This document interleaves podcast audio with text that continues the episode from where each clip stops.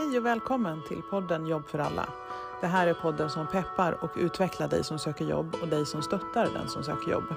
Här pratar vi om saker kopplade till jobb, arbetsliv och arbetsmarknad med fokus på det som gör varje människa unik. Här hör du oss, Leila och Kylan, samtala om hur man kan utveckla sitt jobbsökande. Här förmedlar vi våra personliga tankar och reflektioner kring arbetsmarknadsfrågor och arbetslivet i Sverige idag. Följ oss gärna på Instagram och tveka inte att skicka in frågor så kanske vi besvarar just din fråga i podden. Men häng med, nu börjar vi med veckans avsnitt. Yes. Ja, god morgon! God morgon, god morgon. Tisdag morgon. Ja, Ja. härligt. Hur mår du? Jag mår bara bra, tack. Hur mår du? Jag mår bra, det var jättelänge sedan vi sågs. Ja, verkligen. Tiden bara flyger iväg. Ja, du har ju varit bortrest. Ja, jag har haft en liten eh, hemester Ja, runt omkring i vårt kära land. ja runt omkring. Vad var det du var? Jag var i Göteborg och Växjö, så det var Ja. inte jättemycket runt omkring. Ja, var på två andra platser än vad jag brukar vara. ja. ja. Så att, men nu är jag tillbaka. Mm. Hur känns så- det att vara tillbaka? Jätteskönt. Lite mer rutin. Och sådär. Och sen är alltid skönt. Alltså, det är borta bra men hemma bäst. Mm. Jo men så är det Så är alltid. det. Men man behövde komma bort lite och byta miljö. Och Det är Mm. viktigt. Ja. Ja. Jag såg vår, våran kollega är ju, har ju åkt utomlands nu. Ja. Eh, och jag ser hennes stories på Instagram och bara åh, tänk den tiden då man reste. Åh, det, jag bara längtar. Mm. Så att Faktiskt. förhoppningsvis inom en snar framtid sker det också. Ja, det ska bli. Ja. Ja, man kommer uppskatta och se andra delar av världen då. Oh, ja. Äntligen. Ja. Men eh, du har Mm. gjort något jätteroligt. Jag har också, jag har i och för sig rest lite. Ja. Eh, inte så exotiskt som Nej. Jordanien Mm. som vår kära kollega. Men, Ja. men jag har varit i Hudiksvall igår. ja. Kära, gla, vad är det de säger? Glada, Glada Hudik. Hudik. Ja, precis. Ja, Exakt. Ja, Kul, det var mysigt. kul. Det var kul. Ja. Jag såg inte så mycket av stan i och för sig, mer än Nej. lilla rundturen när vi skulle leta. Parkeringsplats. Men, men jag var där eh, och, eh, på föreläsning. Mm. Och höll en, eller höll en föreläsning. Okej, Eh, okej. och eh, det var, vad heter de? Centrum för utveckling och lärande i Hudiksvall. Heter de. Men hallå, det Ja. låter ju fantastiskt roligt. Ja, Ja. det var en, de har en, vad heter det, en yrkeshögskoleutbildning där eh, till integrationspedagoger med arbetsmarknadsinriktning. Eh, och en av lärarna då, eller som Mm. håller den här kursen, de, hon hade sett mig på LinkedIn Mm. och tyckte jag verkade intressant och verkar ha en, en intressant bakgrund kopplat till just arbetsmarknadsfrågor och integrationsfrågor. Mm. Så då tog hon kontakt med mig och frågade om jag ville kolla, kolla upp, komma upp och föreläsa. Och jag bara Ja, absolut. Jag jag måste göra. hålla med henne. Du är ju verkligen rätt person. Ja, men eh, sen när jag skulle förbereda så här veckan innan, sista veckan där det var så här panik. Oh my god, vad har jag gett mig in på? Det är det nervositeten Ja. över att stå framför folk och föreläsa. Det Nej, det var inte det som var nervöst. Inte? Utan att nu ska folk bedöma min kompetens. Åh. För jag har alltid gömt mig bakom liksom Mm. min, min arbetsgivare. Mm. Nu var det bara jag. Ja, det är ju väldigt så här, Mm. utlämnande på Ja. ett sätt. Jag har föreläst många eh, sammanhang och för mycket större grupper. Mm. Mm. Inga problem. Nej. För jag representerar ju en arbetsgivare. Men nu var det så här, det är bara jag nu. All alone in the big world. Ja, precis. Så det, det var jättenervöst. Ja. Det var, det var bland det absolut modigaste jag gjort i hela mitt liv tror jag. Nej, bland, inte bara. Fantastiskt. Ehm, men efteråt så var ruset totalt. Det var så roligt. Ja, så jag kan tänka mig, det blir som en adrenalinkick Ja. när man är klar. Så. Precis. Det var så här, jag pratade med min syster så här, eh, gången efter då, förra Ja. året. Ja. Hon bara, ja men hur har det gått? Jag bara, det gick jättebra. Hon bara, men jag sa ju det. Men du ser, gud vad kul. Ja. Men då pratade jag om eh, arbetsliv, eller säga, arbetsmarknad och jobb. Eh, för då hade jag precis startat podden också. Mm, mm. Eh, så den var Precis. ganska ny. Jag hade, tror jag hade hunnit få ut ett eller två avsnitt. Okej. Ehm, så så det var ju lite det också som påverkade att hon tyckte jag verkade Mm, mm. intressant. Kul. Så att då blev det liksom en så allmän föreläsning om jobb och arbetsliv och arbetsmarknad för, med då fokus lite på personer som står utanför arbetsmarknaden. Mm, mm. Eller längre från arbetsmarknaden då. I princip Arbetsförmedlingens målgrupp kan man väl säga. Mhm. Ehm, och, men i år så blev det lite mer specifikt kring ar- anställningsbarhet. Okej. Ehm, För jag tog upp då just det här med kompetens och vad menas med kompetens och vad är det arbetsgivare tittar på mer än bara liksom utbildning och formell erfarenhet. Mm. Eh, och då berörde jag det här med mjuka kompetenser bland annat. Och då tyckte de att nej, men kan du inte ta lite mer om det? Det tyckte väl vi lät jätteintressant. Ja, ja. Så då blev det en fördjupad föreläsning om, om anställningsbarhet. Eh, Okej. och det var jättespännande. Eh, Ja. Dels att jag fick liksom grotta ner mig i vad, vad är liksom anställningsbarhet ja. eh, utifrån ett arbetsmarknadsperspektiv men också liksom Alltså, I och med att jag jobbat så många år så har jag ändå byggt upp liksom en uppfattning om vad är det som genererar jobb och inte. Jag gillar ju Precis. liksom att, att förstå helheter och analysera och sådär. Mm. Varför kommer vissa ut i jobb men andra inte? Nej, nej. Eh, och det har jag liksom velat förstå. Och när jag liksom började ta reda mer om det här så började se ett mönster. Liksom. Framförallt ur ett eget perspektiv och Mm. lite det som vi har pratat om i tidigare avsnitt. Vad är det som gör att vissa får jobb men inte andra? Liksom? Ja, alltså det där är ju jätteintressant. Mm. Och jag vet att jag har, jag har funderat jättemycket Mm. eh, kring den frågan. Mm. För att i, i våra yrkesroller har vi ju bemött människor som har haft fantastiska kompetenser. Ja. Alltså, allt på CV ser liksom ut som guld och gröna skogar. Men ändå går det inte hela vägen fram. Mm. Så vad tror du kan vara orsaken Mm. till sånt? Att vissa anställs men andra inte? Ja, och det där är ju det är flera faktorer. Det är inte helt enkelt att bara säga Nej. att ja, men, om du bara gör det här så kommer Nej. du få jobb. Utan det är ju, dels är det liksom här faktorer som att hur man söker, alltså skriver Mm. CV, personligt brev. Det är Mhm. klart att det är en viktig faktor. Mhm. Eller det är nästan en hygienfaktor eh, i Mhm. det stora Mm, hela. mm. Ehm, och när jag började ta reda på om det, vad, vad är anställningsbarhet, hur definierar man det? Så, så finns det liksom inte en klar och tydlig definition utan det beror väldigt mycket på utifrån vilket perspektiv som man tittar på anställningsbarhet, alltså vad som gör en individ anställningsbar. Mm. Och då får man liksom eh, vet du, bryta upp det i tre olika perspektiv kan man göra. Dels utifrån, du har ju dels eh, Torid Karlsson har i sin bok Äntligen måndag definierat eh, de tre huvudintressenterna på arbetsmarknaden. Eh, där han kallar dem för arkitekter, stödpersoner och aktörer. Och arkitekterna det är de som liksom ritar spelplanen vad gäller arbetsmarknaden. Och då Ja. pratar vi politik, vi pratar eh, fackliga organisationer, alltså de här, liksom, de Mm. här parterna. Lite de som har ritat spel, eh, spelplanen för den svenska arbetsmodellen kan man Mhm. väl säga. Mm. Eh, sen har vi då stödpersonerna. Det är Arbetsförmedlingen, det är coacher, handledare, kommunens eh, vägledare, studie och yrkesvägledare. Alla de här som liksom möter de som ska ut och in på arbetsmarknaden. Mm. Mm. Och sen då till sist så har man då aktörerna, arbetsgivare och arbetstagare. Okej. Ehm, Så att arkitekterna och stödpersonerna är liksom de som ska se till att arbetstagarna och arbetsgivarna möts. Mhm. Så. så det är en hel arsenal liksom, som ska... s- Så. Oh, ja. Eh, och som med allt annat när det gäller perspektiv så måste du liksom förstå den andres förutsättningar.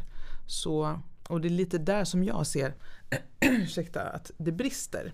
Att eh, politiken är så långt ifrån verkligheten att de utgår Ja. ifrån liksom lite mer så formell statistik, formell forskning. Som den forskning som finns till exempel om anställningsbarhet tar höjd för hur ska vi få nyexade att bli anställningsbara? Alltså vad behöver de för typ av yrkeskompetens eller utbildning? Mhm. Eh, och fackliga ser till eh, att anställningsbarheten blir så skyddad som möjligt till exempel utifrån lagstiftning och kollektivavtal och sådär. Stödpersonerna lyder ju först och främst under politikerna. Eh, framförallt om vi pratar då Arbetsförmedlingen Mhm. och kommunerna. De har ju liksom ett uppdrag från regering och riksdag. Eh, så deras huvudintressent är liksom att vi ska göra det som de har gett oss i uppdrag att göra. Eh, och det är därför som nu Arbetsförmedlingen håller på att reformeras i det att privata leverantörer ska ta över större delen av matchningsuppdraget. Mhm. Eh, vilket gör att, och, vi, och där ser jag att det är positivt för att då kan de ha en lite närmare närhet till aktörerna, det vill säga arbetsgivarna och eh, arbetstagarna. Och det är lite där som Arbetsförmedlingen har tappat lite fart. Mm. Eh, Just för att man har vuxit så mycket. eh, Blivit så stor organisation med så stort fokus på politisk liksom, eh, uppfyllnad av uppdraget. Liksom. Att man har tappat lite av den här nära verksamheten med arbetsgivare och arbetstagare som man behöver för att kunna liksom få ut så. Gräsrotsarbete. Ja men precis. Eh, arbetsförmedlarna som jobbar på lokalkontoren de är ju ganska liksom inlåsta i det här politiska uppdraget mer Mm. än möjligheten att kunna liksom det är alltifrån statstjänstemannarollens vikten av att inte mm, ge någon större fördel än någon annan till exempel. Det här med jävsituation till Mhm. exempel. Sådana Mhm. saker. Man blir lite, det blir lite av en inlåsningseffekt eh, när man då ska samtidigt vara ett stöd för arbetstagare att hitta en arbetsgivare. Eh, Så att det här med begreppet anställningsbarhet ser lite olika ut beroende på vilket perspektiv man har. För Okej. politikerna så har de ett perspektiv Mhm. kring vad är det som gör att en person är anställningsbar. Precis. Stödpersonerna har ett annat perspektiv för att de är färgade av vad politikerna har sagt eller gått till val på. Mm. Eh, och, och kvar är då aktörerna, alltså arbetsgivarna som vill bara bedriva verksamhet. Bedriva företag eller vad det nu kan vara.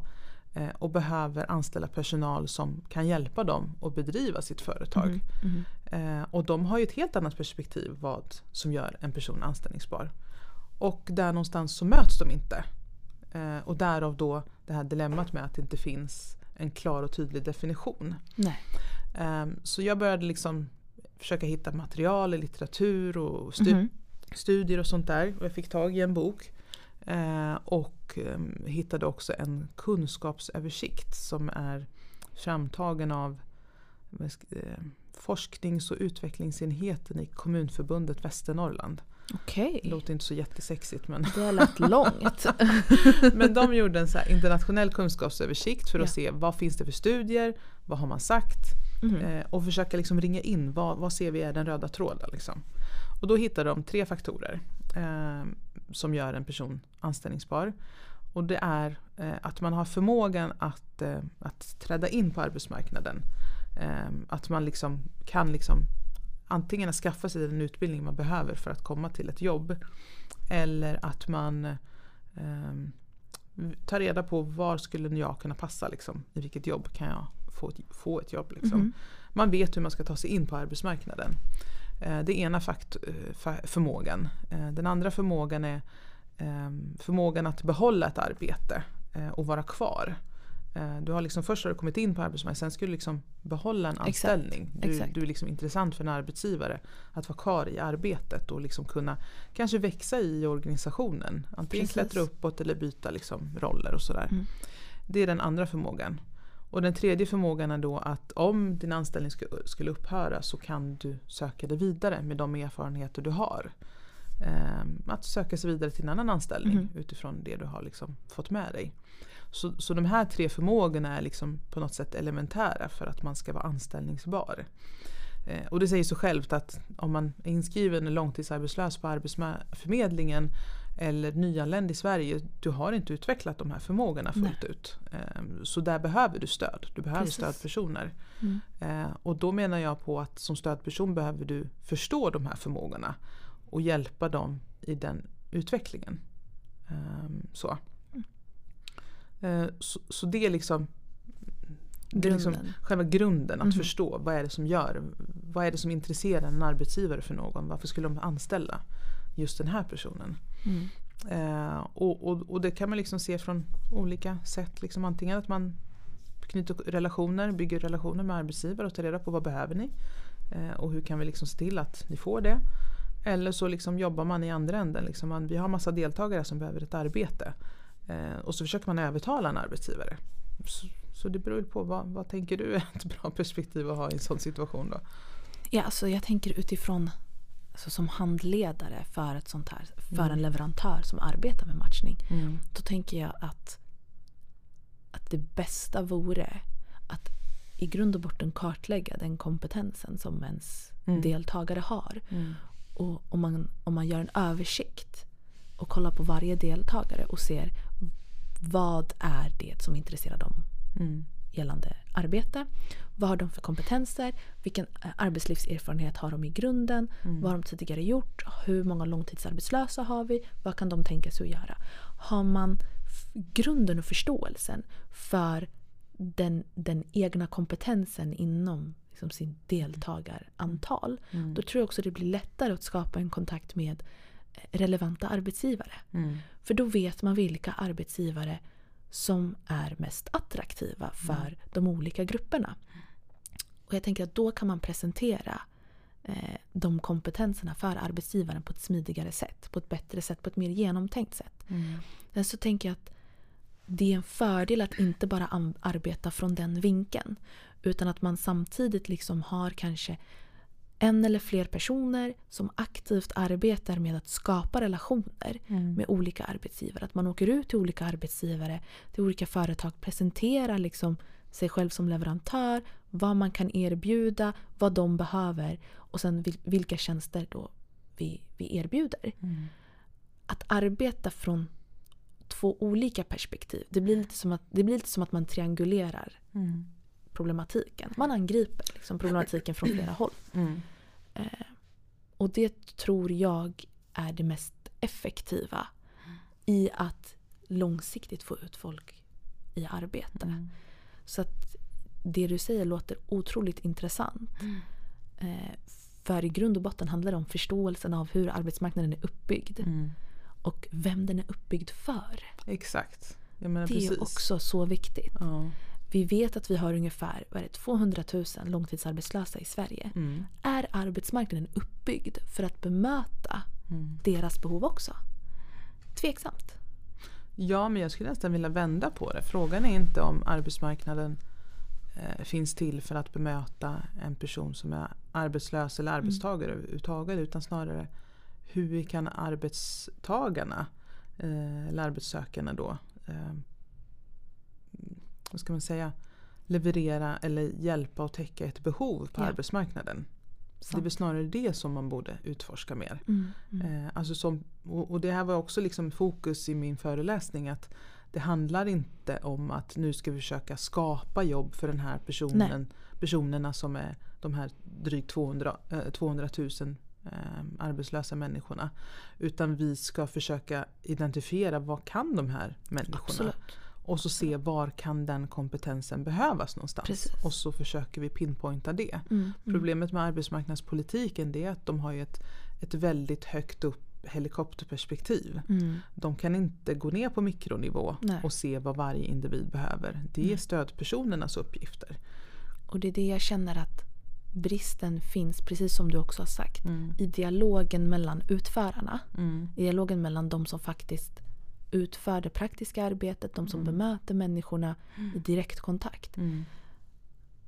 I relation till personerna som har det här helikopterperspektivet, det här Ja. makroperspektivet. Mm. Någonstans, precis som du har sagt, någonstans däremellan saknas en, en dialog Mm. som bara hade varit till fördel. Alltså både långsiktigt rent politiskt ekonomiskt men också för enskilda arbetstagare. Mm. Jag menar det, det, det är folket som jobbar på gräsrotsnivå, alltså på golvet med, med, med brist på bättre ord. Mm. Som vet bättre hur den verkligheten ser ut Mm. för en, en lång, exempelvis en långtidsarbetslös person. Mm. Eh, att, att lyfta upp Mm. det den yrkeskåren vet och den kompetensen den yrkeskåren har till folk som jobbar på makronivå. Jag ser inga nackdelar med det. Jag ser bara att det kan bli fördelar. Mm. Men jag undrar vart någonstans det har gått snett i den kommunikationen. Ja, det finns ju många teorier om det. Mm. Eh, och det är väl och det som varit den gemensamma nämnaren i det jag har läst har ju handlat om, det skriver bland annat Torit Karlsson om i, i sin bok Äntligen måndag. Torit Karlsson är ändå, jag tror han är ekonomidoktor liksom. Mm, Så att mm. han är ju, han har forskat och han kan liksom det här ämnet och jobbat med det i många år. Och han menar på att problemet är inte att vi utbildar för få utan att vi utbildar för många i helt fel eh, omfattning. Ehm, Att man tror att utbildning ska liksom lösa hela arbetslöshetsproblematiken. För vissa individer kan det absolut vara så. Mhm. Att de behöver utbilda sig. Eh, Det säger jag ingenting om. Men att det ska liksom vara det enskilt enda svaret för alla. Det är en annan, annan sak. För då måste man titta på, han beskriver det så bra i sin bok, att då får man titta på vad kommer det här utbildningens roll ifrån egentligen. Alltså att använda utbildning som arbetsmarknadsverktyg har liksom varit ett sätt att möta industrins behov av arbetskraft. Alltså rent traditionellt sett Ja. har det varit så. eh, man ska liksom massutbilda människor så att industrierna kan ta emot. Liksom. Mm. Och då har man fört med sig det här tänket in i tjänsteekonomins värld. Mhm. Och tror att ja, men bara vi utbildar ekonomer och ingenjörer och eh, vad det nu kan vara så kommer det att täcka arbetsmarknadens behov. Men arbetsmarknaden och företagens behov är mycket mer komplex än så. Det räcker Precis. inte längre med att du har en utbildning som Nej. ingenjör. Nej. För annars skulle vi inte ha någon ingenjör som är arbetslös. Nej. Det räcker inte med att du utbildar lärare för vi skulle Mm. inte ha arbetslösa lärare då. Utan det handlar om hur du är som individ. Du som individ måste veta vem du är och vad du har att erbjuda. Jag pratade om eh, någonting som kallas för värdeerbjudande. Vad har Okej. du för värde som ingen annan har? Mhm. För det finns alltid någonting som är unikt med just dig. Mm. Mm. Eh, och då använde jag mig själv som exempel när jag sökte jobb på Arbetsförmedlingen första gången 2005 sökte jag då.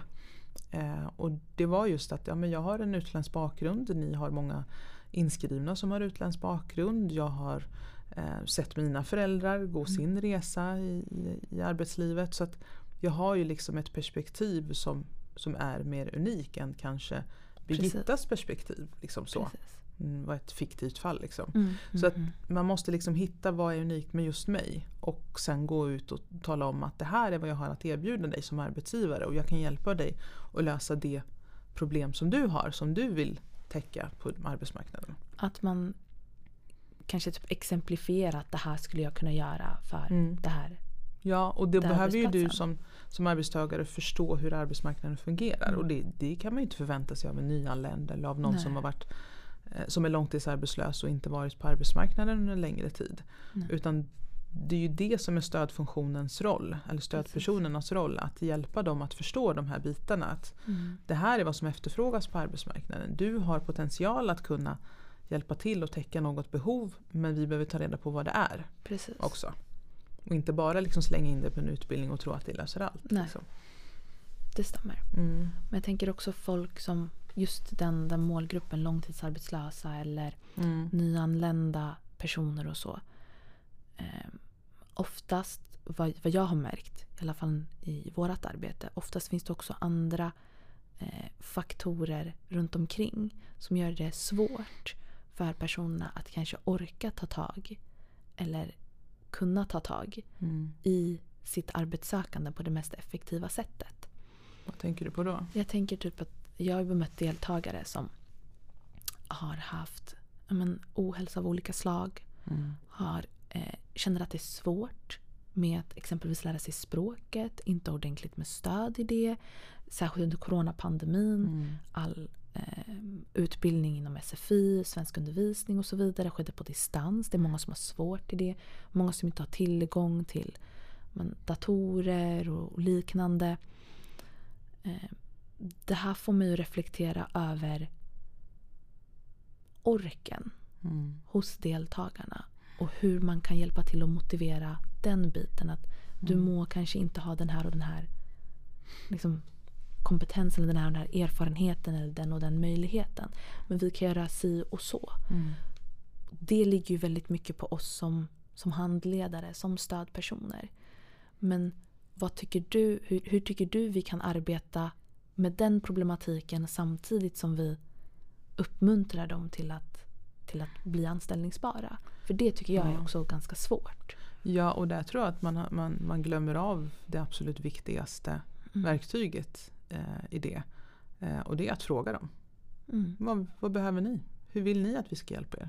Mm. Vad tycker ni är det bästa sättet? Mm. Och som en statlig myndighet så är det jättesvårt att ställa den frågan till, till eller det är inte svårt att ställa frågan men det är svårt att svara an på deras behov på Mm. ett direkt sätt. För du måste liksom genomgå en större organisatorisk byråkrati som liksom tar evigheter. Mm. Men som en leverantör så har du mycket större möjligheter att möta det behovet. Precis. Du bara ställer frågorna. Hur vill ni att vi möter er? Mm. Eh, bara en sån enkel sak. Hur vill du ha samtalen? Mm. Mm. Funkar det att vi har bara på telefon eller vill du hellre komma in till kontoret? Mm. Ja men då kör vi så. Eh, det finns ingenting som säger att det måste ske på det ena eller andra sättet. Nej. Förutom vad avtalet säger minimum såklart. Mm. Men eh, om en deltagare säger att men jag tycker det funkar jättebra att, att ha på telefon. Ja men då ses vi kanske någon gång i månaden. Eller vad det nu vad avtalet säger. Liksom. Eh, men att också fråga vad behöver du mer för att vi ska kunna liksom Beroende, om vi vet till exempel att anställningsbarhet kräver de här förmågorna. Då behöver vi ställa oss frågan vad, hur utvecklar man de här förmågorna? Precis, Och vad precis. behöver individen för att liksom utveckla de här förmågorna? Att man börjar ta reda på mer. Alltså det är ju liksom grunden i kundcentrerad service. Att göra den här initiala kartläggningen. Precis. och Det här Fråga dem. Ja. Och det, det är det som motiverar kunder att välja en leverantör. Mm, mm. Att ja, men den här leverantören verkar ta mig på allvar. De sitter inte bara här för att... Mm. Ja, det, och det, det är liksom grunden i, allt. Ett Mm. demokratiskt samhälle handlar om att ta reda på vad vill medborgarna. Mm, Och så gör vi det. precis. Det är liksom kärnan. Samma sak med ledarskap. Mm. Eh, vill en organisation ha engagerade medarbetare då får man fråga vad tycker ni? Hur vill ni att vi ska utveckla vår verksamhet? Mm, Hur ska vi jobba på bästa sätt? Liksom? mm, mm. Det, det, det är så enkelt. Ja. Liksom. Man bara, varför gör inte folk Ja så? men precis. Ibland så Ibland så kan saker och ting vara väldigt enkla. Mm. Och det kan vara precis framför ens ansikte. Mm. Att, nej men, herregud, jag kunde ha gjort det här. Och jag vet att det där har hänt mig flera gånger. Att, Mm. men, det här var ju så enkelt. Jag borde bara ställt den här frågan eller gjort så här eller Mm. gjort si och gjort så. Ehm, och jag tror att just som leverantör vi har handlingsutrymme till att faktiskt kunna göra de grejerna. Mm. Men ibland så kan det, har jag tolkat det som att man som stödperson eller som handledare eller den Mm. person som jobbar närmast deltagaren inte alltid eh, får tidsmässiga utrymmet eller inte alltid liksom, kanske inte alltid vågar för man har inte fått den fortbildningen Nej. i att Så men, så här och så här kan du göra. Så jag tycker att förståelsen av grunden kring anställningsbarhet, hur man kan som stödperson hjälpa individer till att bli, till att bli mer attraktiva på arbetsmarknaden är otroligt viktigt. Mm. Men det är minst lika viktigt också att på en arbetsplats få utrymme till att göra de sakerna på bästa sätt. Mm. Och alla som blir anställda inom en sån stödverksamhet, det är inte alltid att man kommer från en bakgrund där man har arbetat med det tidigare. Nej. Och jag, jag ser stora brister i det. Att fortbildningen Mm. behöver vara kontinuerlig. Eh, och att man behöver få uppdaterad information om arbetsmarknadens liksom, läge, utseende, hur vi på bästa sätt kan påverka, förändra. Eh, Det finns inte alltid, den informationen finns inte alltid i den, den här rollen att, att, Mm. eh, att hämta. Och absolut kan man göra det på egen hand. Men då blir det kvalitativa skillnader i hur olika handledare jobbar. Och det är också Mm. farligt. Mm. Jo, men jag håller med. Jag, jag, jag håller med. Så att, alltså Ja. man kan, man kan som, som vi alltid brukar säga, Ja. djupdyka ännu mer. Ja, i det ja, här men där, där kan ju Sverige ganska enkelt bara ta lärdom av andra länder som Oh, har ja. jobbat med det här på, eh, på längre basis. Ja. Typ England eller Storbritannien då och Mm. Australien till Mhm. exempel. Ett- Mm. Två länder som Sverige har tittat på när det gäller privata leverantörer inom Mm. arbetsmarknadsfrågor. Mm. Eh, De har ju kommit mycket längre, de har utvecklat Mhm. utbildningssystem för, eh, för personer som jobbar som handledare och jobbcoacher. De har eh, branschorganisationer som jobbar Mm. med att vidareutveckla branschen. Mm. Så Sverige är ju fortfarande i sin linda. Så det här Precis. kommer ju komma i Sverige också. Mm. Frågan är bara vem som ska ta tä- täten Ja. och driva den här utvecklingen eh, framåt när det Mm. gäller just kvaliteten i handledarskapet, i Mm. hur man jobbar med arbetsmarknadsfrågor, hur man gör folk som är långtidsarbetslösa. Mm. Hjälper dem att bli anställningsbara. Precis. Så det, det finns mycket att göra. Det Ja. handlar ju bara om vem som tar stafettpinnen. Och Exakt, vem som leder tar vägen. Och, ja, och för, framförallt så behöver ju arkitekterna förstå det här också. mm. Just nu tror jag inte att det kanske är så mottagligt som det är valår framförallt. Nej. Eh, för där handlar det mer om att nu ska vi få röster. Liksom. Eh, men jag tror som leverantör så har man ju stort utrymme att liksom jobba med sina deltagare som man får in Precis. och utveckla metoderna där. Liksom. Det, det är alltid en bra början, Ja, tänker jag. Absolut. Det håller men, jag med om. men jag håller med att det behövs mer fortbildning i det här området. Ja, och jag, jag är mycket så här. Är man på en sån arbetsplats där du jobbar med människor. Det är otroligt viktigt att det finns en, en, en viss typ av standard. Mm. Risken finns att om olika personer jobbar på för skilda olika sätt. Alltså, Det är klart man jobbar på olika sätt men om det blir för stora skillnader. Du menar internt i en organisation? internt i en ja. organisation. Precis, om man arbetar med en deltagare på för olika sätt. Mm. Nu kommer jag använda ordet rättssäkerhet. Mm. Det, det är mest inom myndighet men Mm. det blir en klyfta. Ja, det är enhetlighet du kanske tänker på. Ja. Mm. Eh, och den klyftan Dels speglas den inte så bra på organisationen man jobbar för. Mm. Men också vi ska ju liksom arbeta kvalitativt med alla deltagare och då upprätthålla en viss standard. Och det kan man bara göra med fortbildningen. Och den Mm. fortbildningen leder till slut till att man får de nyckelverktygen Mm. för att kunna kartlägga, kategorisera, hjälpa, knyta kontakter. Mm. Men allting hänger ihop. Jag som handledare kan inte göra mitt jobb fullständigt Mm. om jag inte får nycklarna till att faktiskt kunna göra det. Mm. Eftersom det här är ett samhälleligt arbete, den samhälleliga kontexten ändras hela tiden. Då behöver vi det stödet också från våra arbetsgivare Mm. och också från liksom de högre politiska instanserna. Precis.